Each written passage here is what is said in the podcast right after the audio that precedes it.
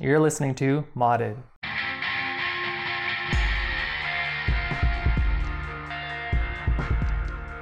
On today's episode, we have Barbara Jane, and she's most well known for her red GC. So before we start to talk about that guy, I want to know um, who was the person that first started getting you into cars, and how did that come about? Um, my godfather, whenever I was younger, he kind of took me in under his wing. I have six other sisters, so, you know, I guess he just. I had an interest, and he always was messing around with his cars in his garage and tinkering with stuff. And I would just sit there and watch him. And then one day, when I was probably seven, he handed me a wrench, told me to start helping. And then, whenever I was nine, he told me that if I helped him build my first engine, essentially, because he had just blown up the engine in his 91 Mustang Fox body. And um, he told me if I helped him build it, that he'd let me drive it. He'd teach me how to drive it. So I did. We built a 331 stroker, and I drove that thing when I was 11 years old in the old school Kmart parking lot that's now Track 21. So was that uh, manual transmission then? It was. And he was the first one that taught you how to ride? He did. Um, the first time I drove it, I killed it twice because that clutch for any kid was making my legs shake. Oh my God. Um, and then I had so much anxiety of failure that instead of letting it die, I just gassed it. I completely dumped the clutch and we started peeling out sideways through the Kmart parking lot. And He's screaming, Stop, stop, stop. And uh, I let off and I had like this shit eating grin on my face. And he laughed and I laughed, and I don't think I've really killed a car since then. I also didn't drive an automatic until I was 20. I might want to add that in there. That's definitely unique. But out of all your sisters, so you were the only one that had an interest in cars? Um, I don't know. It was a mutual understanding between him and I. He treated me like I was his daughter, and it was just something that we could share together, that we could do together on the weekends or after school. So, yeah, I don't think any of my other siblings really took an interest in anything like that. So, what was the first car that you got? Your own car, I would say. My own, I inherited my grandfather's truck. It was a 1984 Ford F 150. And um, it had so many problems and it wasn't running. like, I think a rat went in there and made the wiring harness his home. I don't understand exactly how that happened, but I pretty much had to rebuild the entire engine in that truck. And there wasn't much wiring, it was a carbureted truck, so it wasn't too bad, but still. That was the first truck like I daily drove, I guess you could say. And then that's a domestic, and you started out with a domestic. So how did you get into import vehicles? Because yeah, because right now, let's say all of your vehicles are imports. Yeah, um, I grew up with domestic. That's all I ever knew. Actually, um, that's all my godfather ever messed with was domestic cars. Um, I didn't start messing around with imports until I met Andy. Um, and then after that, he just, I don't know. I never really looked at it because, you know, when I was younger, I was naive and, you know, imports are trash, four cylinders. I was all about those big bodied V8s. And then you slowly learn that the lighter the car, the faster the car goes, with less necessity for higher horsepower to carry that big beast. So, um, I don't know, he let me drive a Supra, and that was cool. Never really fell in love with it because it makes me feel claustrophobic. The whole cockpit style of the interior just doesn't really do it for me. Everything facing your direction, right? Yeah. I don't know. I was I, still to this day I really don't like driving it. Um, but yeah, after that I I knew I was pregnant and I needed another reliable vehicle because the truck was not reliable at this point. Obviously, it was 20 plus years old and it was one thing right after the another and I was just like, you know, I just don't I don't want to deal with this right now. Got a baby on the way. we went car shopping, and that's how I got into the M3 that I still have eight years later because I love that fucking car. It's like one of the best cars in my driveway, in my opinion. So, out of all the ones that you have now, which do you think is your favorite? I don't really think I have to have a favorite because I've paid for most of them. but I would say um, dependability and reliable wise, I would choose the M3 over every car in the driveway and in the garage. Like, hands down. You just get in it turnkey. I've never messed with it, never modified it, never tuned it or anything, and it's still fun stock the way it is. I absolutely adore that car. They did everything right. So let's go over the cars that you have between you and Andy. What do you, what's in the parking or your driveway right now? Um, the driveway right now, I have a 91 Rover Mini that we imported from Japan.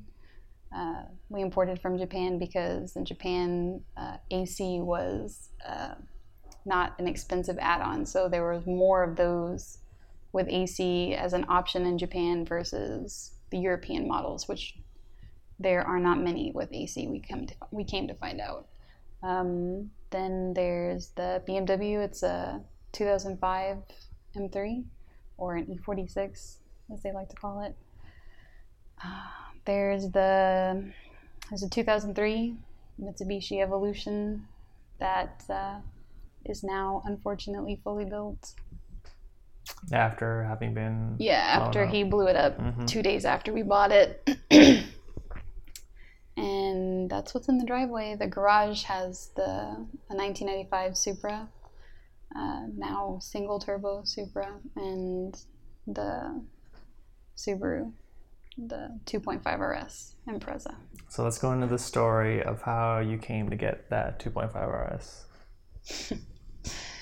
I did not want another car. I didn't want another car. And we were on vacation in Washington, and obviously, all wheel drive vehicles are more prevalent in northern states versus down here in Texas. There's really not a big uh, market for them down here. Mhm. So we were on vacation in Washington, and he's trying to convince me to buy an Evo or a Subaru, just like going out of his way to try and show them to me. And I got pissed off because we were on vacation. I'm like, I don't want to look at any cars over here. I don't want to waste my time. Um, we ended up meeting up with a guy. We were headed down south and south of Seattle, probably headed towards Mount Rainier, I would say. Um, and he met up with us like super last minute.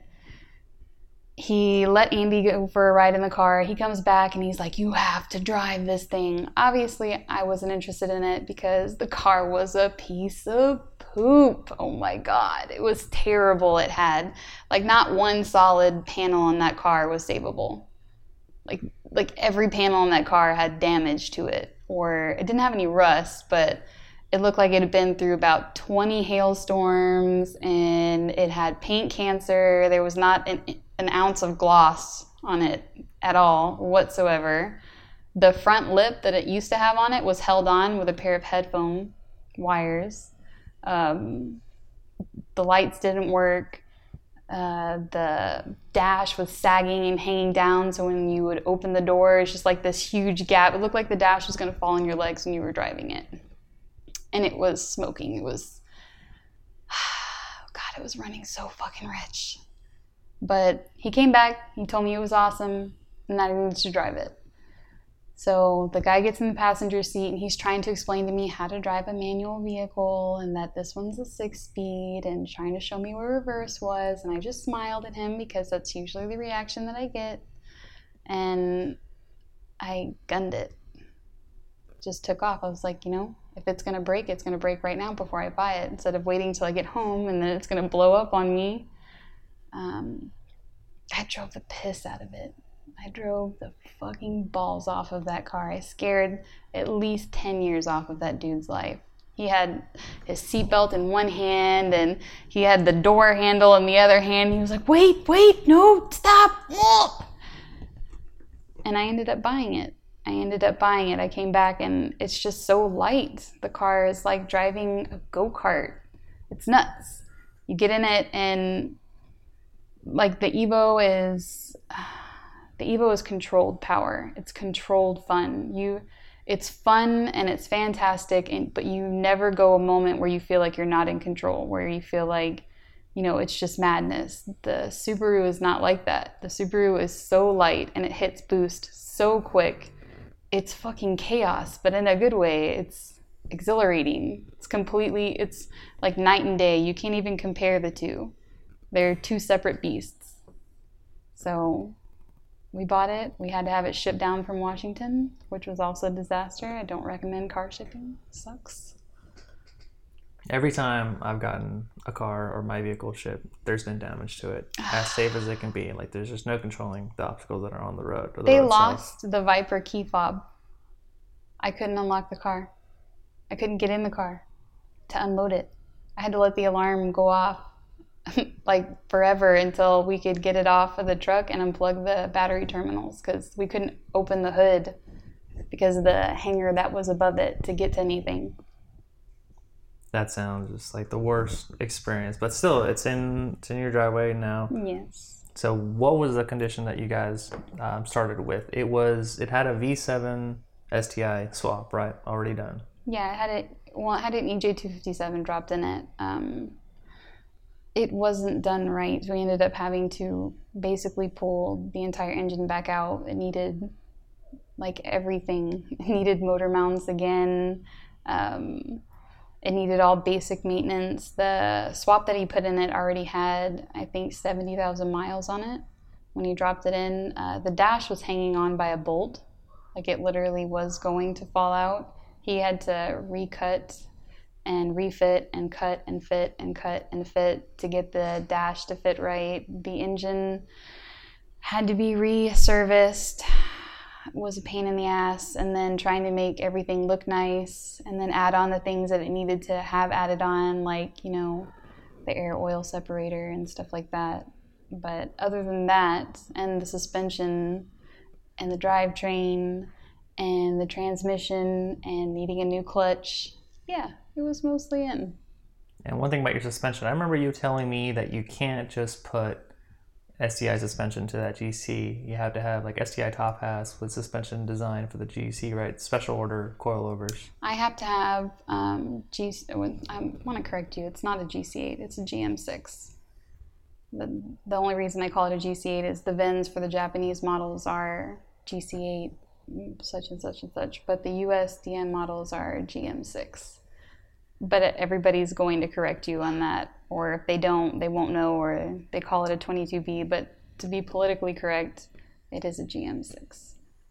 I, however, still call it a GC8, so it doesn't really matter to me. i Just wanted you to know that. No, for sure. Um, no, the suspension has to be a. Uh, I have to have the Subaru, the 2001 Impreza um, top hats to fit the body of the car, so I don't have to have holes in it for my suspension. And then I have to have the 07 STI actual coilovers. Um, because all my suspension, all my drivetrain, and everything like that is 07 STI. Pretty much the only thing left in my car that's still original to the car besides the body would be the rear door cards and the rear seats. Maybe the carpet. Not too sure about that either. We probably replace that at some point. Um, but everything else is from an 07 STI. Brakes, rotors, calipers, like the whole nine yards. Transmission, rear diff, axles.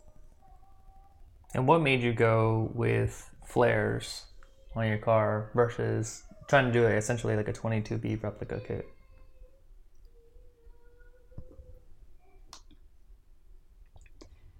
Um, I. This is gonna sound stupid, but I was never into Subaru until I bought one. It's like the it's a retarded thing about me. I don't really care for brands or um, make, model. Those are all nice and everything, but if I don't like the way the car drives, I don't like the car. I, I'm just built that way, and I have to drive it to know that I like it. So every car in my driveway, maybe at one point I wanted it or didn't want it, but I didn't really actually want it till I drove it. Um, so the whole, you know, World Rally 22B, um, I get it. They're awesome. And if I had the money, I would have one now. But when I was building that car, I knew nothing about Subaru. I, it was a harsh learning curve. I had a swapped, half-ass swapped car, and I was trying to figure out how to make it work, run, drive, be efficient, and was hoping to God that cylinder four wasn't gonna fucking go on me. Um, so I saw pictures of the 22B and I didn't really like it. I'm not really a wide body fan. The only reason that I put flares on the car is because the fenders were not savable. Like the guy originally, like I told you, every panel on that car had damage. Every panel. I had to replace the front bumper. I had to replace the two front fenders. I had to replace the rear bumper. I had to have the whole roof like PDR'd, the sides of the car PDR'd because I didn't want Bondo everywhere. Um, the rear quarters were so badly fender roll failed, pulled, stretched. Um, it was going to cost me five times as much to try to fix those things versus just cutting that whole section out and putting a new section in. And I didn't want to compromise the integrity of the body any more than I had to. So that's when we started looking at putting, you know, the arches on it. And I was like, mm. went back and forth. I couldn't find a set that I liked for forever. And then a buddy of mine was just fucking around and he was like, dude, I have these fender flares. I've had them for forever. You should see what they look like on your car. And sure enough, put some double sided tape, stuck them hose to the side of the car. And I was like, damn, those actually look pretty fucking dope.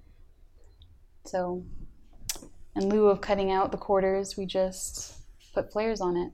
And then we had them remold and cut the rear of the car. So everything's all molded and nice and snazzy now. What are some, like, on top of the flares, what are some of the common questions that you get for the car? Do I run spacers? No, I do not run spacers. I bought very expensive wheels and fortunately for me, buying wheels like that, I could choose the offset and everything that went along with it. And I'm like, yay, they actually fit the car. Thank you, Work Wheels, for making a set of wheels that fit without spacers. However, they do barely clear the Brembo brakes, I'm not gonna lie. People think that I had spacers put on it because the clearance is like so tight. Nope, we just got lucky. Just did a couple of measurements and picked them, but people always ask me the offset of the wheels and do I run spacers. The other thing is who made your headlights? Um, they were a anniversary present. They were a surprise. Um, I just kind of told them that I wanted something new for the car, and I needed um, I needed new lights. Like at night, the halogens were shit. Like you, it didn't spray light more than maybe ten feet 15 on a good clear night, but you, I couldn't see shit with those lights. So he went ahead and he was like, okay, I can retrofit HIDs. And then he found those other lights, uh, the C lights, and he was like, oh. And I guess he just implemented them, but it actually turned out looking pretty fucking cool. Um, people ask me what my front lip is all the time. It's P1 replica of some sort. Not too sure. It doesn't have any markings on it, but I bought it from a guy that's local. Maybe he'll know, Max Withrow, but I have no idea where he got it. And he says he got it from somebody in Europe. So, and um, let's see, what else do people ask? Oh, my fog light covers, where I got those, I got them on Facebook, believe it or not yeah, I haven't run across another pair for sale yet either. Um, but other than that, most people don't know what it is. Most people are like, dude, that kind of looks like a GTR. What is that? Or, dude, that's a 22B. That's fucking awesome. But it's not. And I just kind of laugh. I'm like, yeah. Some people know you as the girl with the 22B around these parts. Yeah, that's unfortunate. So some people do know what the car is and have made offers. Yes. Um, believe it or not, when I first got the Subaru back from the body shop, and mind you, I was on their fucking ass about having that car done by TX2K. And I think I picked it up probably the Thursday that, no, the Friday that 2K started. They had just finished buffing it. And uh, I took it to the event Saturday morning and I was probably there for maybe four hours when I was approached by somebody. And he was so serious. He was going over the whole car, looking at everything, you know, asked if he could sit in it. And I was like, sure, whatever. It's parked. We're in a crowd full of people. It's not like you're going to be able to steal it or anything. And uh, he got out of it with like this look on his face. And he goes, So, how much would you take for it? And I was like, What? And he goes, you know, how much would you take for it? And I was like, I don't really know. I have quite a bit invested to it at this point. Um, almost everything on it is new or new to the car. And uh, he was like, Well, how much do you say you have in it? I'm like, hmm, At this point, probably like, you know, upwards of 25. And he smiled at me and he's like, So would you take 35? And I was just like, What? And I remember looking at him like I probably had the most retarded look on my face. I was like, What? And he goes, Yeah, 35 cash. You know, would you take it? He was so serious. He was reaching for like his wallet or his checkbook or whatever. And I, I was like, I had my mouth open. I know I did because Andy looked at him and he was like, Dude, she just got the car back. We still have like stuff to work out on it. And, you know, she just wants to enjoy the car for a little bit. He looked at me. he's like, You know, if you change your mind, I'm with a trailer that brought all them Lamborghinis into Houston, and you know where to find me. And I was like, what? So that was probably my first experience with somebody offering me that type of money for my car. Um, and that's not been the only time since. I oh, I get people who come along and they're like, "Would you take 15 for it, or would you take 16 for it, or 17?" And I'm like, I have absolutely no reason to get rid of it for any reason for 15 or 16,000. If you can go find one and buy one in my condition for that price, please be my guest, but you won't be getting mine. Um, actually, recently I had a guy offer to buy it for me. He was just like over the moon about how I had done everything right. He was like, "You have everything that I've ever wanted on my car, down to the the gauges. You've got the Defi gauges, and you have the Viper alarm, and you have the arches on it already, and the P1 spoiler. And I'm just so in love. I'm just so in love." And obviously, I wasn't interested in selling it. So now he's trying to build his own. Actually, at the same the same shop that painted my car, his is now there getting painted, and um, I think Andy's doing the rest of the stuff, trying to help him swap it. To be honest, because mine's not for sale.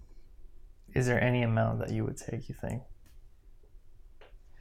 I don't know. The car hasn't given me any reason to hate it, um, so I couldn't I couldn't honestly tell you. I've never had somebody make me an offer I couldn't refuse. I mean, at the end of the day, everything has a price, I suppose.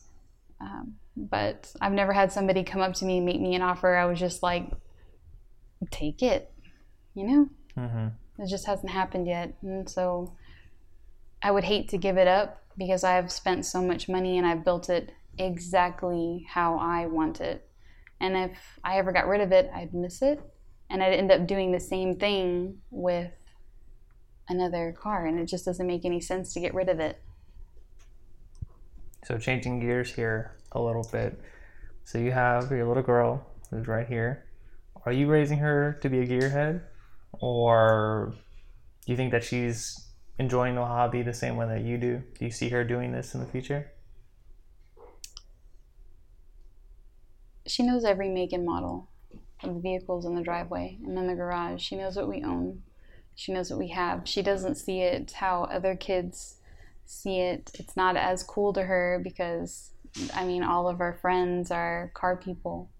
And so to her, it's an everyday thing. And I'm just hoping that it's so much of like so much so an everyday thing that it's just something that she can't live without when she gets older or she'll have an appreciation for it when she gets older. I don't force it on her, but I'm not to lie, it's really hard to stay out of boost when we're in one of those cars and she's like, "Mommy, go faster." And she does ask. She does enjoy it. She does get a thrill from it. So I would say she's I would say I'm not too worried whether or not she's going to like it when she gets older. It's just a gut feeling you love something enough and you share it with your kids, usually they end up loving it too. Do you think that um, being a mom in the car modifying community has presented you with any kind of challenges? Well, first, no one believes I'm a mom.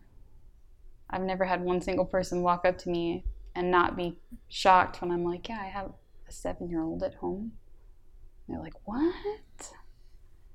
Um, no, I would say 100% of the time she adds to the fun of it. She makes it more worthwhile because she she enjoys it. She enjoys doing it with us, being there with us. Um, not all car shows or car meets are the same. She would not enjoy all of it, but when we go to the races like at Royal Purple and stuff like that, she mm-hmm. enjoys watching that. And she's still so young, so I don't know gotta give her room to grow, see if she likes it for herself. But as far as any difficulties or issues in Anything the car that annoys you, I guess. Hmm. I don't know. I try not to get too caught up in all of what anybody else thinks or what everybody else says. Sure. That would be that would be super annoying to try to live my life based on how other people think I should be living my life or how I should be a parent. So, I mean, the car community is much more welcoming for me as a parent than, say, like, I don't know, the PTA meetings at her school. So, yeah, I would say the car community is much more family oriented than people give them credit for. That's definitely good to hear because we would want it to be more open for everyone, more easily accessible, you know, parents and single people alike, right? Mm-hmm. To make it bigger because there's concern that as time goes on, this sort of thing goes away. People lose interest, they get older, um, especially when they have kids and a family. But you're kind of living testament that just because you have a family and you have your other priorities doesn't mean that this isn't also a part of your life and what you do. I do believe 100% that it has to be something that everyone can do together, that something something everybody enjoys, everybody loves. I think the reason it works for us is because he loves it and he likes doing it and he knows that I love driving. And at the end of the day, if you put me behind the wheel of something that I can just drive like a bat out of hell after a really bad day or it's just incredibly relaxing, you know, to get behind the wheel and shift through the gears I'm I'm gonna be okay with it. And she likes it. She likes watching. We've been practicing her shifting. I don't obviously let her get behind the wheel, but I make her shift through the gears just how I learned when I was her age. You go through the gears, you get a feel for how it shifts, the throw of the shifter, and you know, to listen for the engine RPMs and whenever you can hear the clutch being engaged to shift um, and then you move them on over to sitting behind the seat and using the clutch and actually driving. But I think it just works because of something that we, we all enjoy doing, that I like doing. I liked doing it before I met him. It actually what brought us together. So every family is different. You're not always going to meet you know, a husband and a wife that both enjoy doing this. But I think a lot of people get so caught up in the fact that they don't enjoy doing something or they don't like doing it that they can't appreciate that they're killing the other person's joy in doing it or in doing something that they love. And I think if more people just respected that, you know, their partner likes these things and likes to do them, and if you just went along with them and went along for the ride, so to speak, that they would reciprocate with the things that you like doing in your life and you both end up being happy. There's definitely difficulty too because a lot of people can't make sense of of what we do, spending the amount of money and the amount of time that we do on these cars that never really give a financial return on investment, but they really do affect your life as far as the people that you hang out with, the connections that you make, and the enjoyment that they give back to you. That's really where the return on the investment is. Yeah, you are talking about a lot of money. And if I didn't like doing this, I could see where a lot of people would have issue with how much money is thrown into one single thing without any return on investment or um, without any benefit, like visible benefit, so to speak. But you can't put a price on happiness. And if it makes you happy, do it. You only get one life. You can't take anything with you when you leave it. You may as well enjoy it while you're here. So, a lot of people give other people shit or like me how much money I've spent on it. I love that car. I love the way it drives. I love the way it sounds. I love how it responds. Um, and you can't put a price on that feeling. You just can't. I think that's a good way to close it off. And I appreciate you giving us an insight into your life, into the build. And I would definitely look forward to what more is to come from the car.